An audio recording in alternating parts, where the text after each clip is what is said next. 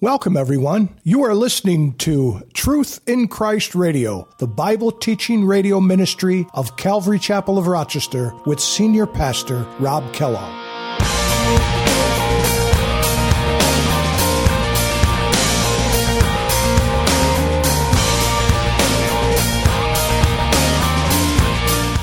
And we live in a society like that. Everything that you see, everything that you hear outside of the walls of this church, is doing everything to dull that sense in you. It's doing everything to keep you from the Word of God. The Word of God is the only thing that will set you free ultimately. He whom the Son has set free is free indeed. Jesus gives us His Word as a love letter for us. A love letter because He knows what's best. I don't know what's best for my life, but He knows what's best for my life. He knows what's best for your life. And He says, Abide in me, and I will abide in you. Stay in my Word. Abide in my truth. These are things that we need to do. These are things that I need to do. And we have to take it seriously.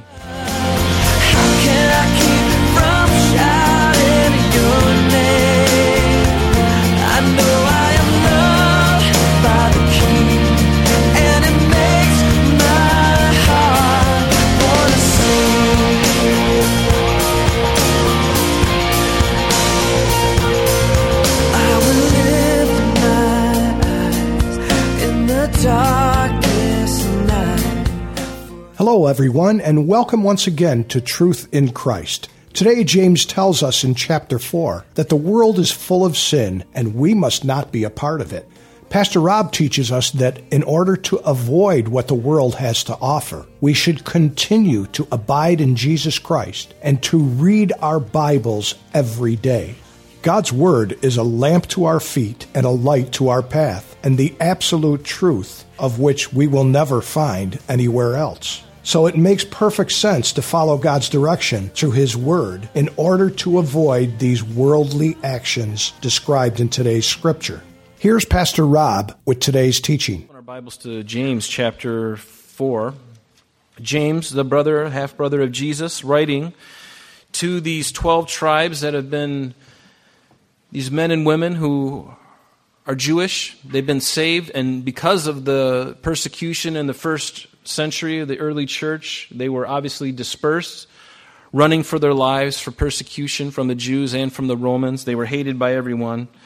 And James here gives them, again, this, uh, this wonderful encouragement, and it, it's actually a correction, and we often need that. And let's just read what we're going to be covering today. I'll just read it. And it says, Where do wars and fights come from among you? Do they not come from your desires for pleasure that war in your members? You lust and you do not have, and you murder and you covet and cannot obtain. You fight and war, yet you do not have because you do not ask. You ask and you do not receive because you ask amiss, that you may spend it on your pleasures. Adulterers and adulteresses, do you not know that friendship with the world is enmity with God? Whoever therefore wants to be a friend of the world makes himself an enemy of God. Or do you think that the scripture says in vain, the spirit who dwells in us yearns jealously? But he gives more grace. Therefore, he says, God resists the proud, but gives grace to the humble. Therefore, submit to God and resist the devil, and he will flee from you. Draw near to God, and he will draw near to you.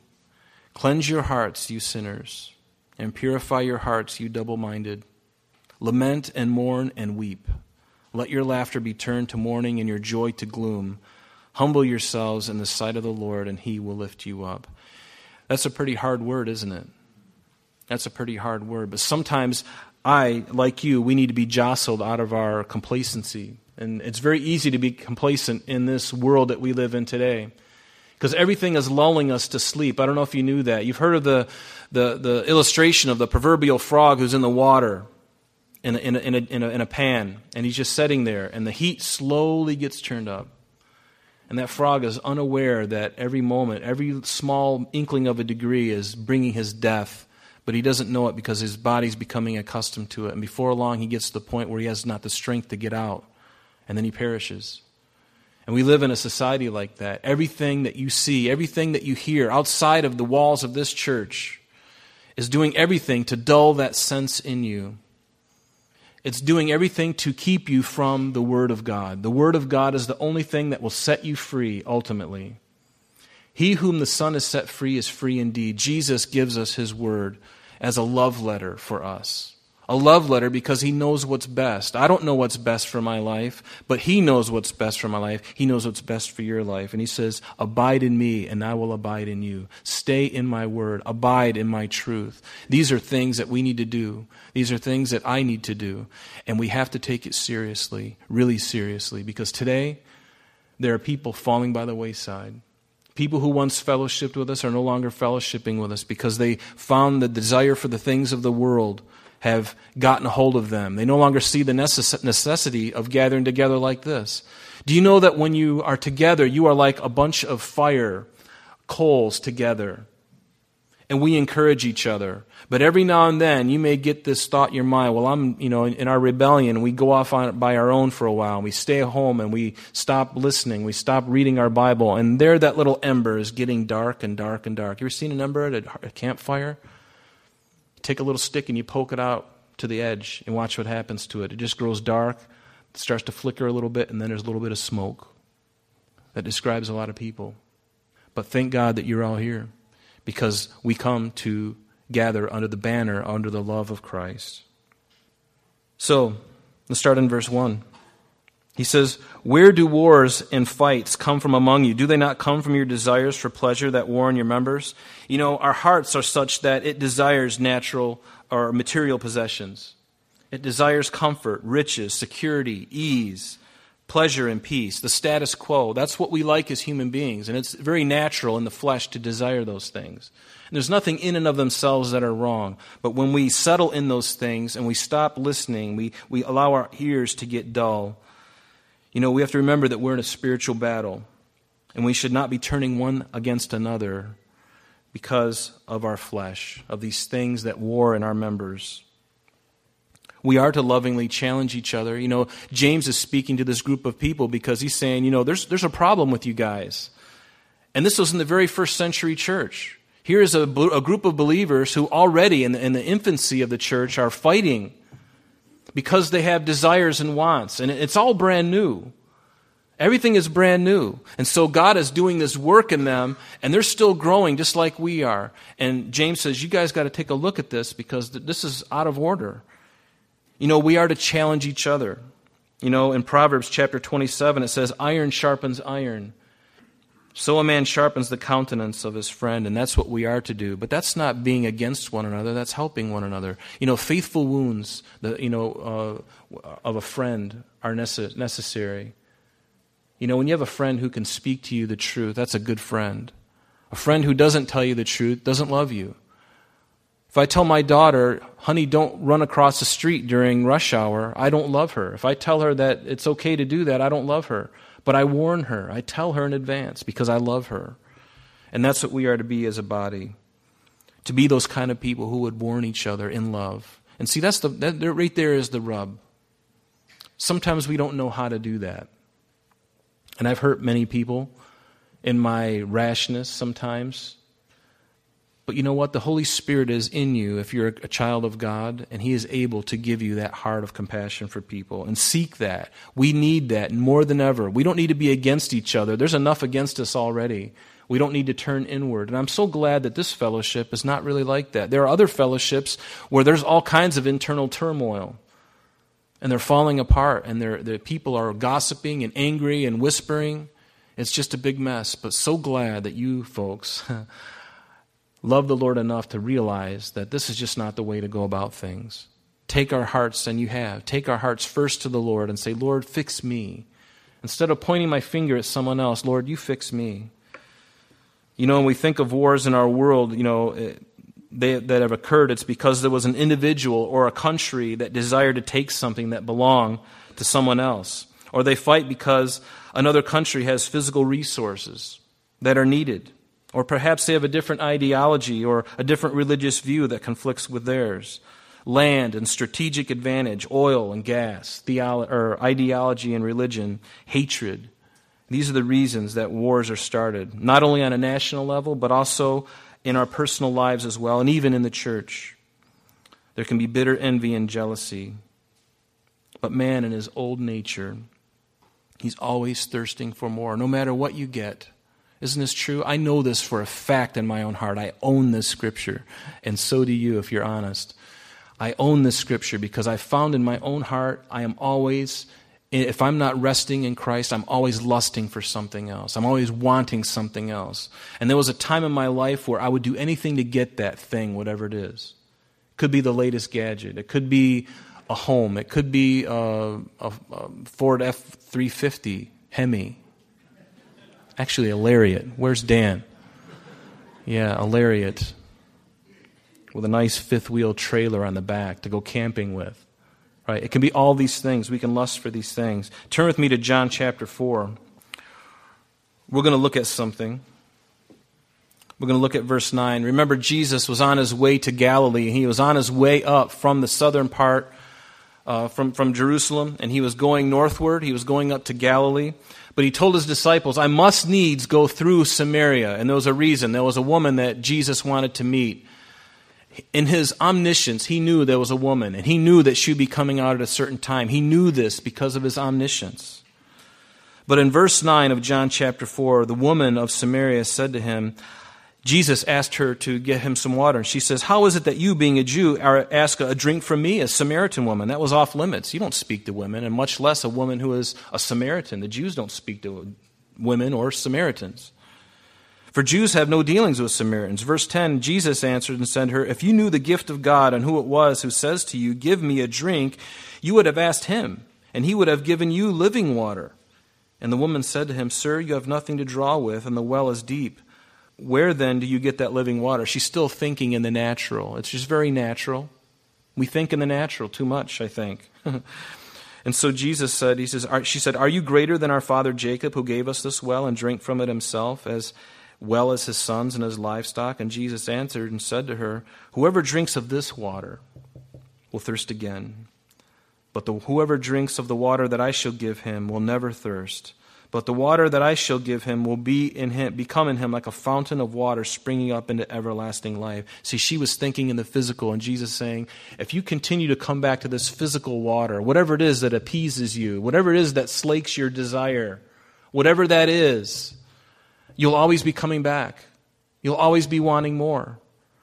But Jesus says the, the water that I want to give you is the very Spirit of God within you that's going to come out of you. And isn't that wonderful to be born again? And when you realize that God is using you and you have that desire to share and to love people and to do things that are other centered, you have a word, a blessing for someone else. These things are like living water and they come up and, they, and, and you are the one who gets blessed as well. There is nothing greater on the earth than giving. That's why Jesus said it is more blessed to give than to receive, because when you give, there is a wonderful feeling you have in your heart that no one can touch.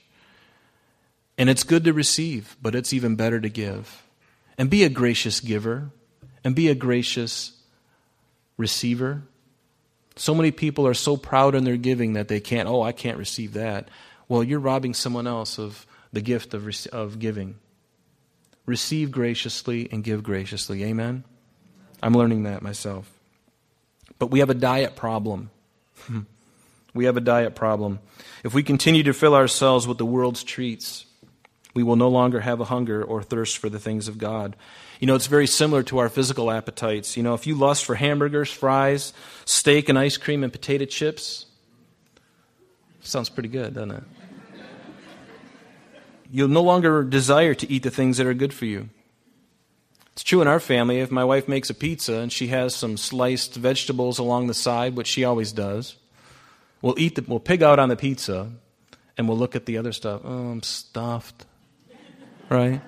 But yet, the pizza and all that stuff, I mean, is it really the best thing for us? I mean, so the, the idea is that where are you hanging out for your sustenance spiritually? I mean, if you need a physical diet improvement, by all means, change your physical diet. Uh, but, however, what's your spiritual diet? What are you listening to? Honestly, ask yourself this question. Don't just let it go in one ear, not the other. But every one of us listens to music. Every one of us watches.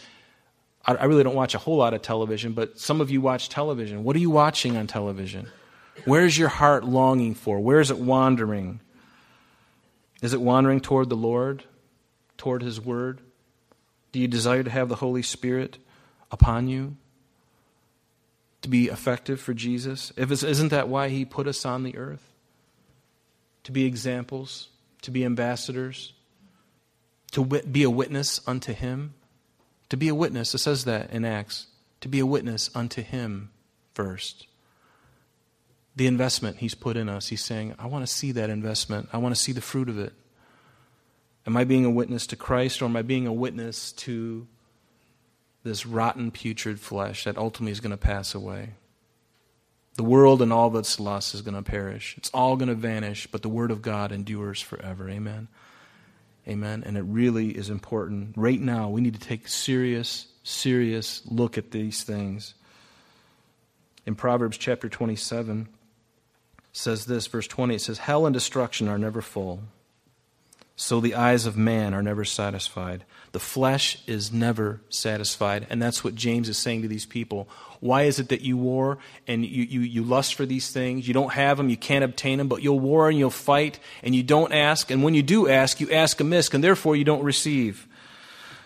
Let's look at verse 2. He says, You lust and you do not have. You murder and you covet and you cannot obtain. You fight and you war. These are believers. Yet you do not have because you do not ask. And what is covetousness? You murder and you covet.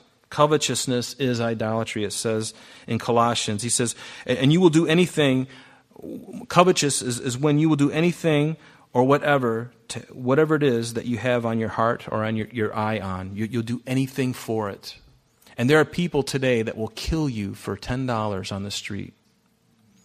There are people in certain areas of certain neighborhoods in our country where you'll be killed for your iPhone. They don't care. And they'll sell that for just a little bit of money. They'll sell it for $300 when it's worth a 1000 They'll sell it for 300 and use that money to buy their favorite drug. Life means so little to some people because they're, they have this thing, they're, they're completely engrossed. In Exodus chapter 20, verse 17, it's one of the Ten Commandments. It says, You shall not covet your neighbor's house, nor covet your neighbor's wife, nor his male servant, nor his female servant, his ox, his donkey, anything that is your neighbor's. Do not covet. Do not earnestly desire it. And how often do we do that? I remember we were camping recently, and, and, and I, really don't think it, I, it, was, it was kind of funny. The Lord kind of caught me, and it was, it was just a fun little thing. It's not, actually not very fun at all. It, it was. Uh, I laughed because my heart is really not there, but I, but I watched this guy, and he pulls up, and I'm not kidding. It was this brand new Ford F 1250. I don't know what it was. It was, it was casting a shadow over our whole campsite. This thing was decked out with all the stuff, man. A little satellite on top, you know. Pulling this big, big, big rig, fifth wheel thing, hard top. It had a satellite hookup. I mean, it was like crazy. And I, I looked at that, and, and for one moment, my heart was like, wow. And then, and the Lord says, really? And I'm like, no. and you know what was even funny? Right on the front of the, of the front of his camper, this huge fifth wheel monster, this, the city on wheels, it says eternity. I'm not kidding. It said eternity. I'm like, wow, that's what I want. It's, it's okay. It's biblical, right? Lord, it's eternity. oh, idolatry. But James says, he says, You do not have because you do not ask. Turn with me to Matthew chapter 7. Jesus says something really profound here. And really, what it's speaking about is our prayer life. You know, you don't have because you don't ask. In other words, you don't pray. Honestly, where is our prayer life? My prayer life is getting better. But I'll be honest with you, it is the hardest thing, and yet it's the most important thing, and yet it's the thing that we neglect the most. But look with me at Matthew chapter 7, beginning in verse 7. Jesus said, Ask, and it will be given to you. Seek, and you will find. Knock, and it will be open to you. For everyone who asks receives, and he who seeks finds, and to him who knocks it will be opened. Or what man is there among you, if, he, if his son asks for bread, will he give him a stone? Or if he asks for a fish, will he give him a serpent? If you then, being evil, know how to give good gifts to your children, how much more will your Father who is in heaven give good things to those who ask him? Therefore, whatever you want men to do unto you, do also to them, for this is the law and the prophets. And the idea of Jesus' message there is be persistent in prayer. And during that period of time when you are being persistent in prayer, let the Lord sift and challenge you, your motives for what it is that you're asking for, and be willing to change often because our hearts are often wrong. And you know, in my own life, when I have prayed for things that I've really I've been really desperate for, God has always answered. And I'll, and I'll not because my heart was right, but He answered in the affirmative. Because I'm getting to the point now where I don't want to pray the silly things that I know I just want to consume on my own lust. But when I pray, I'm asking for things that are really important, and I examine why why is it important to me.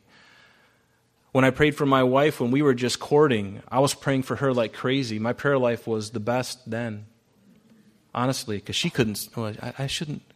She, you know, you've heard this before, so I won't go there. But after praying and praying and praying and praying, God just continued to encourage my heart. And I'm like, God, you were either encouraging my heart because you know that you have a plan and this is going to come to pass, or you're just cruel and mean. I came to the conclusion that He's not cruel and mean. And even though I couldn't see it because there was nothing there, God worked it out. And I'll be honest with you that the day that that happened was a special day. It was May 19th, 1996. Sunday night. I was sitting right here and she sat right next to me. And I'm like, what are you doing with my head? You know, because she didn't want to have anything to do with me. But the thing, my point is, you know, when you pray and, and your prayer is right, the, the, the motive of your heart is right, and if it's the Lord's will, it will come to pass. There was a time when we had stage monitors up here, and I remember one day one of them blew up. And um, literally, it was when Steve Same was here, and he was sharing, and he was making a declaration of some kind, and he pounded his fist on the thing, literally at that moment. I've got the recording.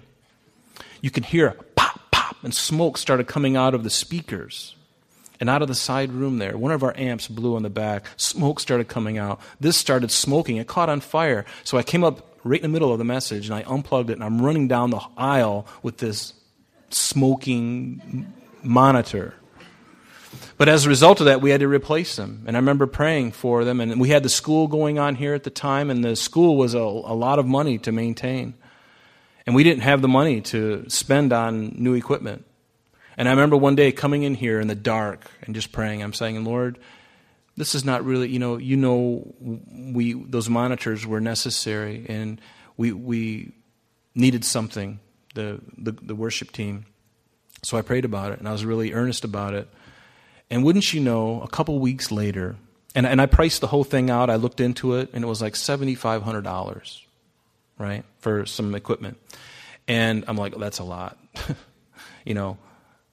So I just, I just started praying about it.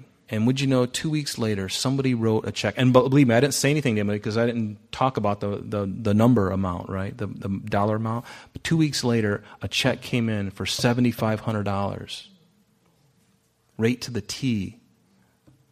And I just fell on my face. I'm like, Lord, I am a, just like Peter, I'm a perverse man. You know, I was just so thankful.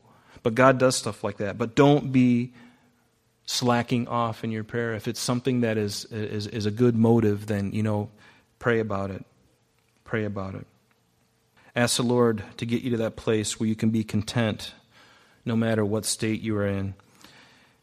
In 1 Timothy chapter 6, beginning in verse 3. Unfortunately, that's all the time we have for today, but please join us next time as Pastor Rob continues our study in the book of James. Calvary Chapel of Rochester is located at 2503 Browncroft Boulevard, Rochester, New York, 14625. You can reach us at our church office between 9 a.m. and 4 p.m. Monday through Friday at area code 585 586 3140. If you would like to have an audio CD of today's message mailed to you in its unedited form, simply mention today's date when contacting our church office for ordering details. And that number again is 585 586 3140. You can also contact us via the web by logging on to www.calvaryrochester.com There you will be able to access a number of useful things, such as information concerning our beliefs, ministry and contact information, our location and service times, and much more. You can even download the radio or sanctuary messages in MP3 format free of charge from the resources link. You can also listen to these messages on your mobile device by going to Calvary Chapel of Rochester on Google Play or Apple Podcast. We're so glad that you could join us today. And if there is any way that we can bless you in your walk with Jesus Christ, please don't hesitate to call our church office.